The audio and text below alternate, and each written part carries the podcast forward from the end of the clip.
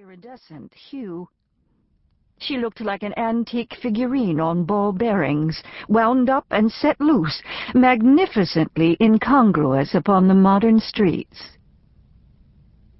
Her house stood at the corner, that Greek revival house with six columns and a stucco front and a frieze above the columns featuring all the signs of the zodiac. I am a Scorpio, Miss Iona liked to announce creature of earth and fire. Once, Miss Iona's house had been at the outskirts of town, but now it stood smack in the middle of speed. People said it was a shame to let a house like that run down.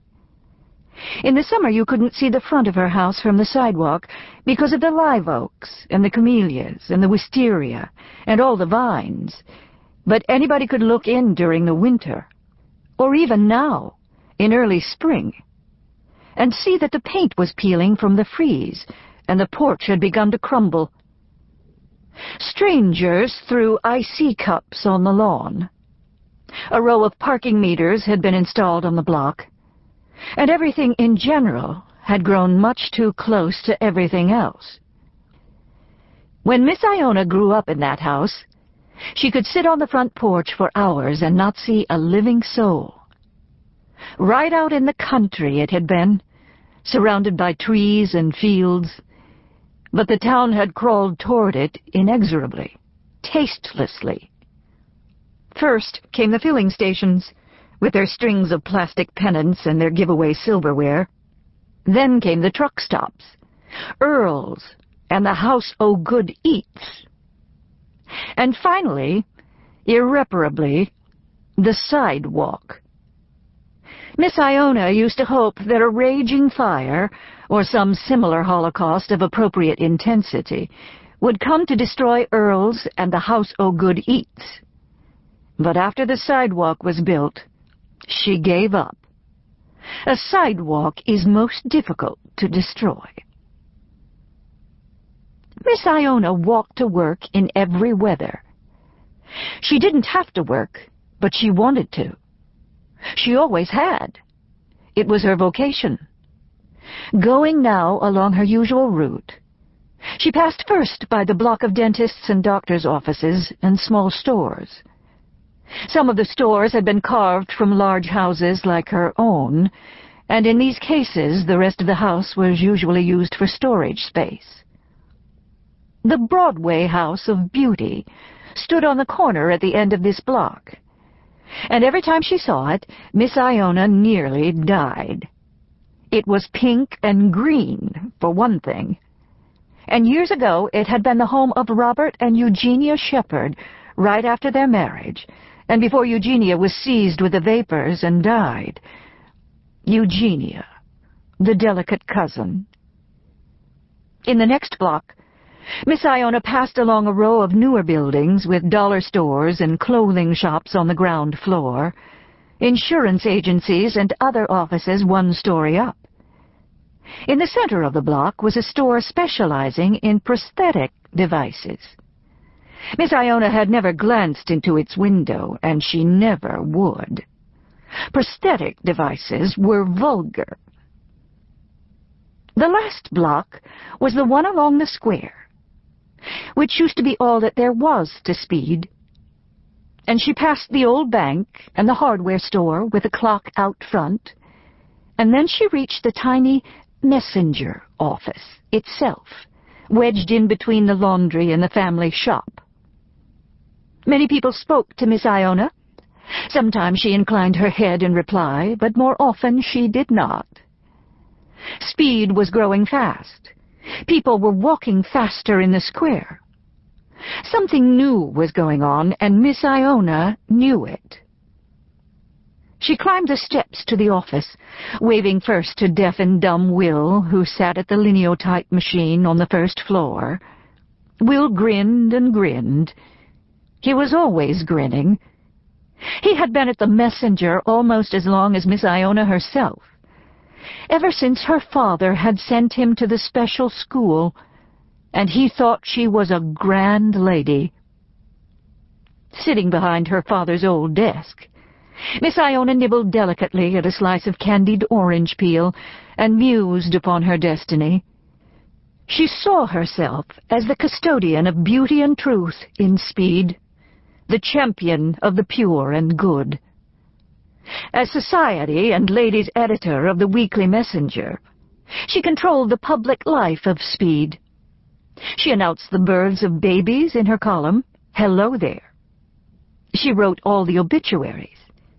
In between, she took care of weddings and anniversaries and parties and club meetings, and all the other important events that marked the passing of time in Speed. What was the good of having a party if Miss Iona didn't write it up? You might as well not have bothered. What was the good of wearing a silver lame dress if Miss Iona wrote you up in beige lace? The truth is what you read in the paper. Sometimes Miss Iona was incomprehensible. Once she put Grecian urns of bougainvillea in every home and at every wedding for months on end. Sometimes she draped everyone in mink, regardless of the season. She decorated tables to suit her fancy, and put peau de soie slippers on whom she chose.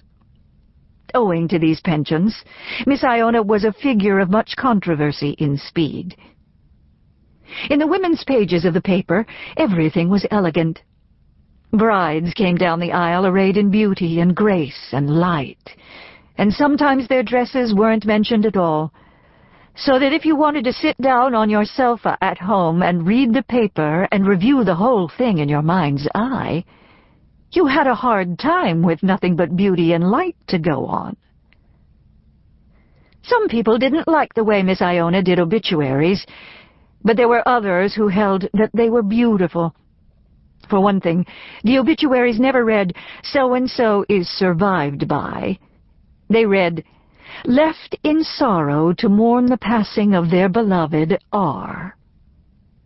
And there were many other differences between the style of the obituaries in, say, the Mobile paper and the Speed Messenger. Miss Iona was exactly as old as the paper. She had become ladies' editor when her father was the publisher, and she herself was a young girl all those years ago. Now her father was dead. His successor had retired. And there was this new editor, this progressive young man who was active in all the civic doings of the town. His name was Manly Neighbors. And it was a surprise to all of Speed that he kept her on. But Manly Neighbors was still a young man, and he had been taught to respect his elders. Besides, there was a gentleman's agreement in the past. So he kept her on, and often he didn't even attempt to edit her copy. Her copy was beyond him, and beyond hope, from Manly Neighbor's point of view.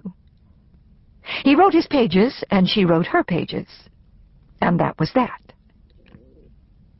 Besides Manly and Miss Iona, the messenger's staff included Manly Neighbor's secretary, Susan Watkins, Charlie, the photographer, a man who came in to write up the high school games, two people, a middle-aged man and a married woman, who handled the advertising, various correspondents from the surrounding county, deaf and dumb Will on the linotype machine, and a legion of newsboys and menials who were concerned with the physical aspects of printing the paper. Miss Iona held herself quite aloof from menials and physical aspects. Manly was decent, but he was progressive.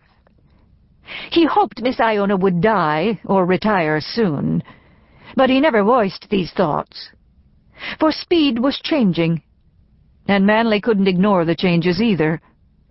Rows of little brick houses popped up in the lots outside town where the pecan groves had been.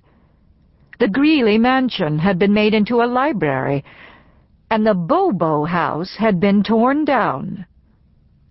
A big neon Pepsi sign, as big as any sign in Mobile, threw its varying red light down onto the marble Confederate major in the square's center, making him blush pink all through the night.